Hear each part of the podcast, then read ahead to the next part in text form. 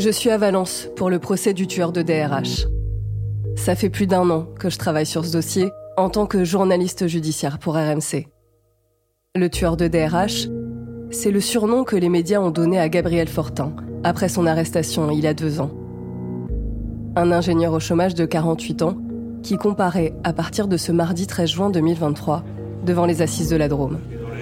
Bonjour, je suis journaliste. Oui, allez-y, passez euh, sur le côté là. Gabriel Fortin est jugé pour trois assassinats et une tentative d'assassinat qui remonte à janvier 2021. Les victimes sont ses anciens responsables de ressources humaines et une conseillère Pôle emploi d'une agence qu'il a fréquentée.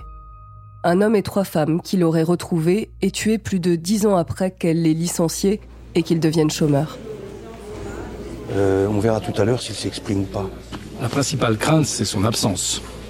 C'est son absence parce que cette absence nous interdirait d'obtenir certaines explications. Et on les attend, ces explications. Et puis euh, la peur du silence qui est assourdissant. Nous venons euh, aujourd'hui euh, avec la volonté d'écouter ce que Gabriel Fortin aurait à dire. Et à l'ouverture de l'audience, la question qui obsède tout le monde, c'est de savoir si l'ingénieur au chômage, qui se tait depuis deux ans en prison, va accepter de comparaître dans le box et s'il va parler. Je m'appelle Marion Dubreuil et vous écoutez le premier épisode de Tueur de DRH. RMC.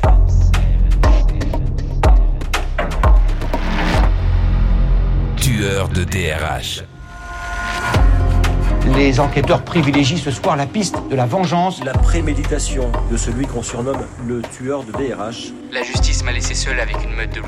Leur point commun, une activité dans le monde du travail. Ressources humaines ou aide aux chômeurs. Ils me prennent pour des cons. Pour le coup, il a bien pensé les choses. Perte de chance. C'était clairement un, tir euh, pour tuer. Carrière détruite. Une expertise balistique est en cours pour confirmer ou non le lien avec les faits commis en Alsace par celui qu'on surnomme aujourd'hui le tueur de DRH.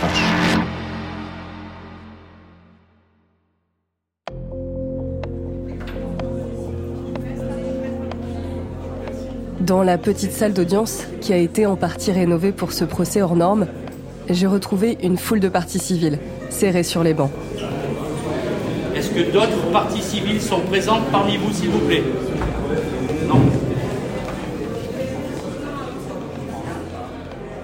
Il y a notamment les proches des victimes. Certains paraissent très émus. Je reconnais notamment les sœurs de Patricia Pasquion, la conseillère Pôle emploi, la troisième victime. Et le fils de Géraldine Caclin, la dernière DRH assassinée. Tous ceux que j'ai déjà rencontrés avant le procès. À ce moment-là, le box est encore vide. C'est toujours un moment de flottement aux assises. Souvent, on n'a pas vu l'accusé depuis plusieurs années au moment de l'audience. La plupart du temps, la question se pose pas. Mais là, j'ai tout envisagé. Fortin ne vient pas. Trois semaines d'audience et un box vide. Ce qui serait une frustration immense pour les parties civiles de ne pas avoir de réponse. Il peut venir aussi, mais refuser de parler. J'en ai d'ailleurs discuté la veille avec l'avocat général, parce qu'en préparant ce procès, c'est évidemment la question que tout le monde s'est posée. Vous rappelle une simple règle qui est fixée par la loi, parce que ça, euh, c'est pas propre à Gabriel Fortin, c'est qu'un accusé, comme un prévenu en correctionnel, a le droit de garder le silence. Le mieux est de ne pas imaginer et de lui laisser cette liberté-là, si je puis dire, euh, qui est cette liberté de sa défense, euh, euh, bah de, venir se présenter à nous comme il souhaite se présenter à nous, s'il souhaite se présenter. C'est, ça fait partie de cette, ce, qui lui reste de, de, de, liberté, de libre arbitre. Voilà, c'est le mot exact qui convient d'employer. Vous avez raison la justice tirera de l'exercice de libre arbitre de M. Gabriel Fortin les conséquences que la loi y attache. Voilà, elle passera de toute façon.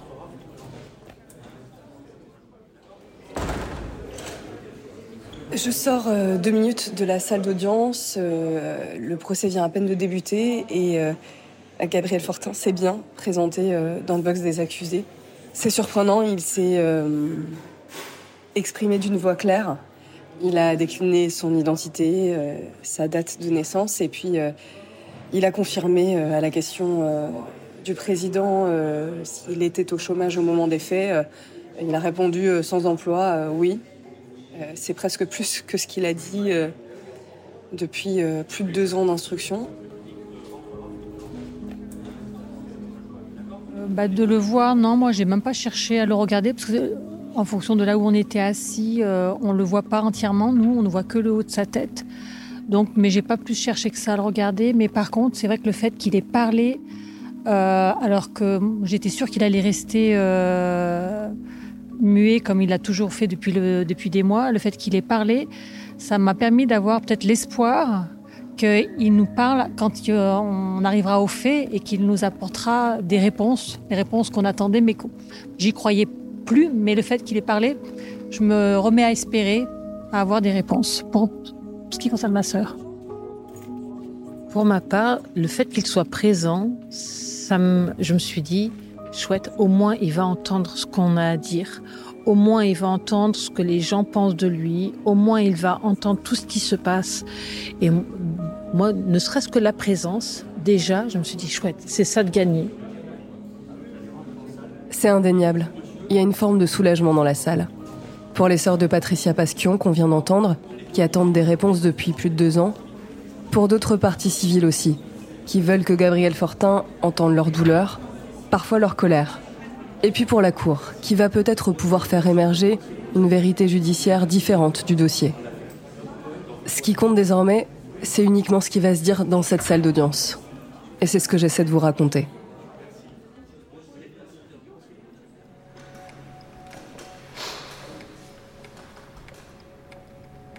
La suite ressemble à n'importe quel procès d'assises.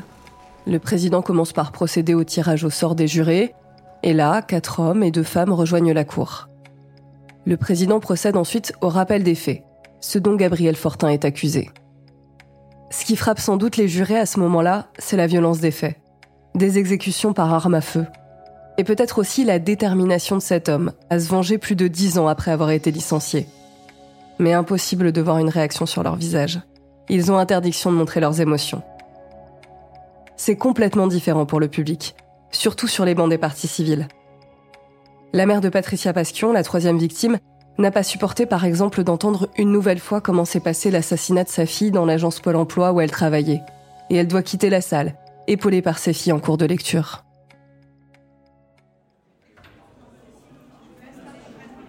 Et euh, enfin, Gabriel Fortin, dont on attendait le silence, euh, dont on s'attendait pas à ce qu'il s'exprime, euh, a pris la parole euh, en ce premier jour de procès et il a euh, incriminé euh, les procureurs de la République de Chartres, de Nancy, de Valence, à qui il avait écrit pour se plaindre d'intrusion dans sa vie privée.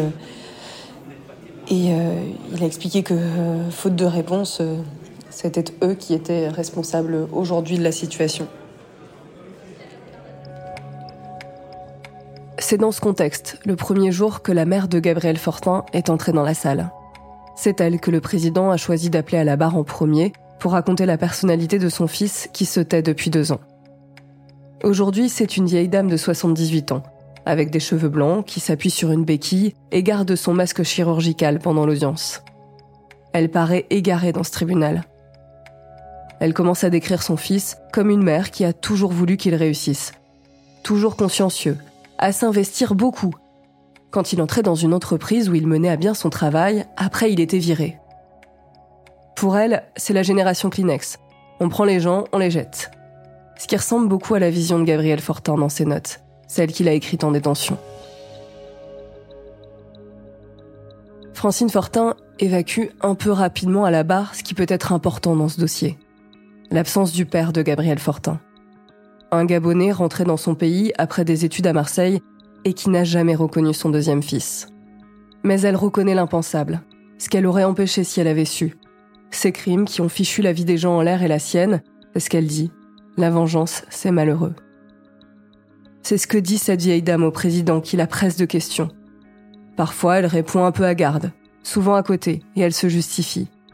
Si elle appelait pas souvent son fils, c'est que son téléphone était piraté si elle lui a pas rendu visite en prison depuis deux ans, depuis son arrestation, c'est que sa voiture est en panne depuis le confinement. Et puis tout d'un coup, euh, elle s'est rendue compte que Gabrielle était dans le box des accusés et là elle s'est effondrée en larmes. elle a sangloté pendant de très longues secondes, je sais pas, peut-être une ou deux minutes. Et puis elle s'est adressée à lui pour l'implorer de s'expliquer pour euh, bah, les proches euh, des parties civiles. Euh, elle leur a demandé, enfin, elle lui a demandé de s'expliquer pour les aider à faire leur deuil. Et elle lui a dit aussi pourquoi tu ne m'as pas parlé, je t'aurais aidé si j'avais su.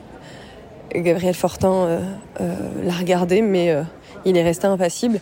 Et quand le président euh, lui a donné la parole pour euh, lui proposer de s'adresser à elle, euh, il a dit non merci.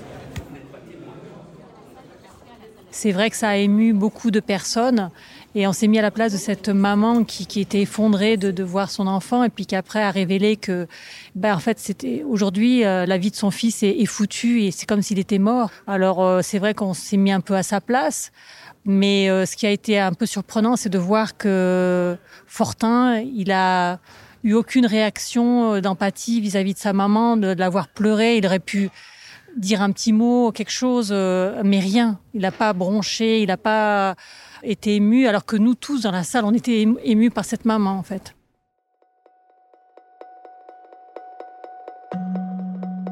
Pour tenter d'en savoir plus sur le mystère Gabriel Fortin, le président fait alors défiler sur les deux écrans de la salle d'audience des photos d'une autre époque, pour faire réagir sa mère.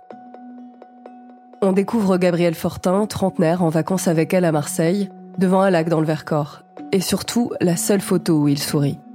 C'est quand il était étudiant. C'est pas l'homme qui est dans le box, et qui ressemble à la photo d'identité qui a circulé après son arrestation, le crâne rasé, le regard froid.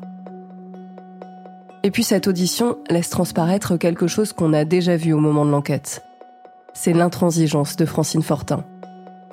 Pour elle, le chômage est un échec. Gabriel Fortin ne bronche pas dans le box, mais quand on sait qu'il touche les minima sociaux depuis dix ans, on devine le fossé qu'il séparait de sa mère après son dernier licenciement. Elle quitte la salle en larmes. Je pense pas qu'elle reviendra. C'est peut-être la dernière fois qu'elle voyait son fils. Quand Olivier, le frère aîné de Gabriel Fortin, arrive à la barre à son tour, on est frappé par la différence avec l'accusé. C'est même son opposé. Il est enseignant-chercheur, père de famille. La silhouette est lancée, il tient des propos mesurés. Il avait peu de contact avec son frère. Ses enfants ne connaissent pas leur oncle, ils ont dû le croiser à Noël moins d'une dizaine de fois. Pour lui, son frère et sa mère, pour qui c'est toujours la faute des autres, sont pas si différents. D'après une amie neurologue, sa mère est schizophrène paranoïaque et pour lui, son frère a le même problème, la même pathologie.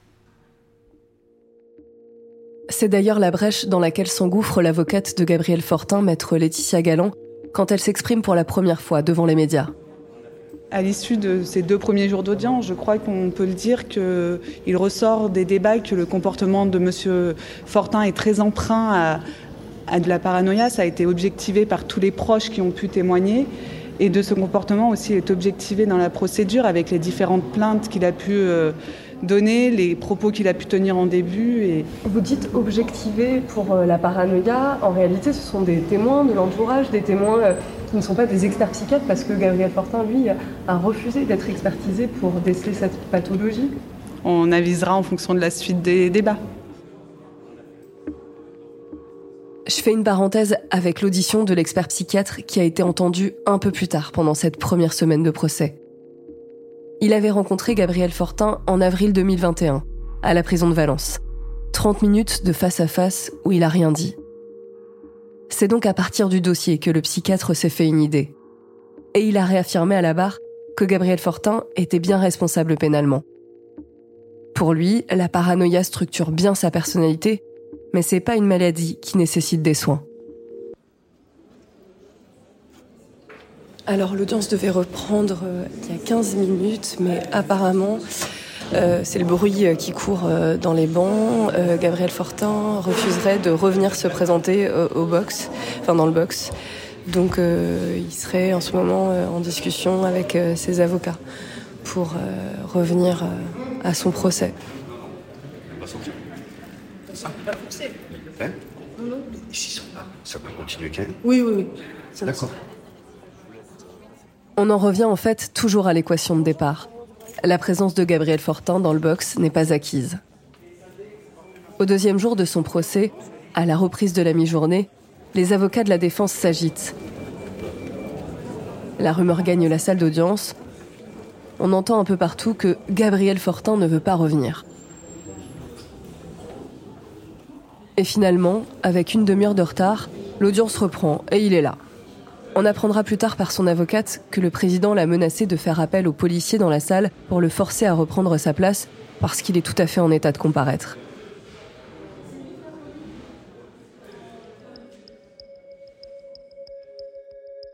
Et c'est cet après-midi qu'on raconte une autre facette de l'accusé en lien direct avec les crimes. Depuis 2012, il pratique le tir sportif. À l'exception des autres licenciés du club de Nancy, personne ne savait. Gabriel Fortin avait acheté deux armes en 2014 et 2015, un Glock et un Taurus. Le Taurus, c'est le pistolet semi-automatique que les policiers ont retrouvé dans sa voiture de location le 28 janvier 2021 à Valence et qu'ils ont identifié comme l'arme du crime. Mais on y reviendra.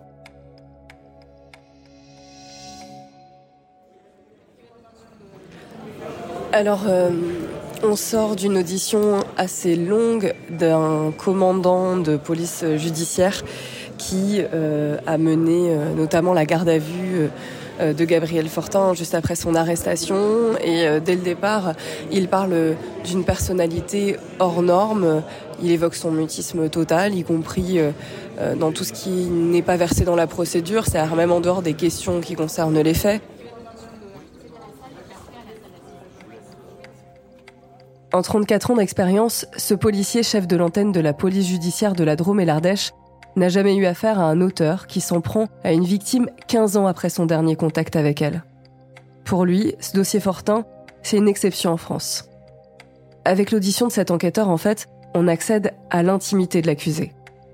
Le policier a lui-même mené la perquisition de son domicile à Nancy, dans une petite cité populaire un appartement sale qu'il décrit dans un état de délabrement avancé. Et surtout, cet enquêteur a eu accès à ses écrits.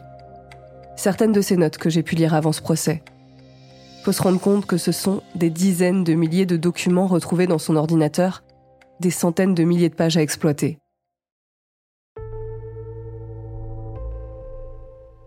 On ne peut pas imaginer la masse de données que ça représente. Et même l'enquêteur explique à la barre que c'est pas racontable. Il donne des exemples, comme un document Word de 600 pages, une analyse d'émissions télé, des réflexions philosophiques sur les animaux, la surveillance des va-et-vient à côté de son domicile. Et c'est ce passage sur ces documents qui va faire réagir Gabriel Fortin. Lorsque le président lui donne la parole, il dénonce des fichiers d'origine douteuse et se place une nouvelle fois comme victime du système. Il en profite pour rappeler la dizaine de plaintes qu'il a déposées de son côté depuis 2008, sans suite judiciaire. Et là, Gabriel Fortin met tout sur le même niveau. Il reparle du vol de son vélo, d'une escroquerie bancaire, d'une intrusion, d'une atteinte à la vie privée. Des plaintes qui sont fantaisistes pour l'enquêteur à la barre, des plaintes surtout qui n'ont pas été traitées, remet en avant son avocat maître Romaric Château, qui a tenté de faire parler son client. Il a l'impression d'avoir été abandonné. Euh, et c'est pour ça, et d'ailleurs, euh, il l'a dit de manière très claire, euh, qu'il n'a pas vraiment envie de parler parce qu'il estime qu'il a écrit, écrit, écrit, qu'il a demandé de l'aide à la justice, qu'il a essayé de faire fonctionner l'institution judiciaire lorsqu'il était victime. Il n'a eu aucune réponse, donc il n'a plus confiance en la justice et il estime que, celle-ci est, complice aussi des, écoutes téléphoniques dont il était l'objet, des, des violations de domicile. Et il y a pour lui un amalgame qui est fait entre cette absence de réponse judiciaire et euh, euh, le fait d'avoir l'impression d'être filé, le fait d'être écouté.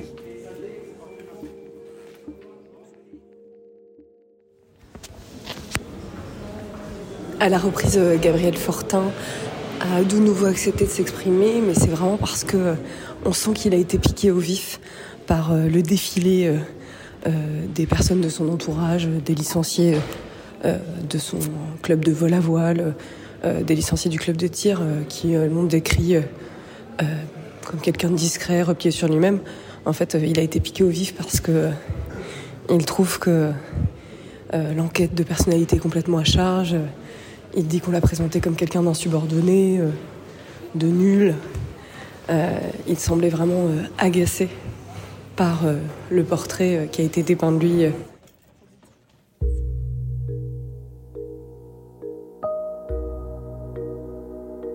Chacun leur tour, les avocats de partie civile ont tenté d'interroger dans cette première semaine d'audience Gabriel Fortin. Personne n'est parvenu à lui tirer un mot.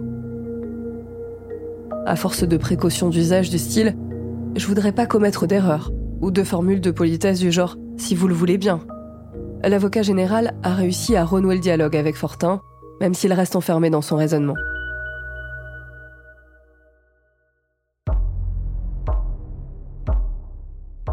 Mais ce contact établi sera peut-être déterminant quand il ne sera plus question de sa personnalité, mais des faits et des victimes dans l'ordre chronologique des scènes de crime. Lorsque Gabriel Fortin sera confronté aux proches des trois femmes assassinées et à son ancien DRH. Le seul qui a survécu en janvier 2021.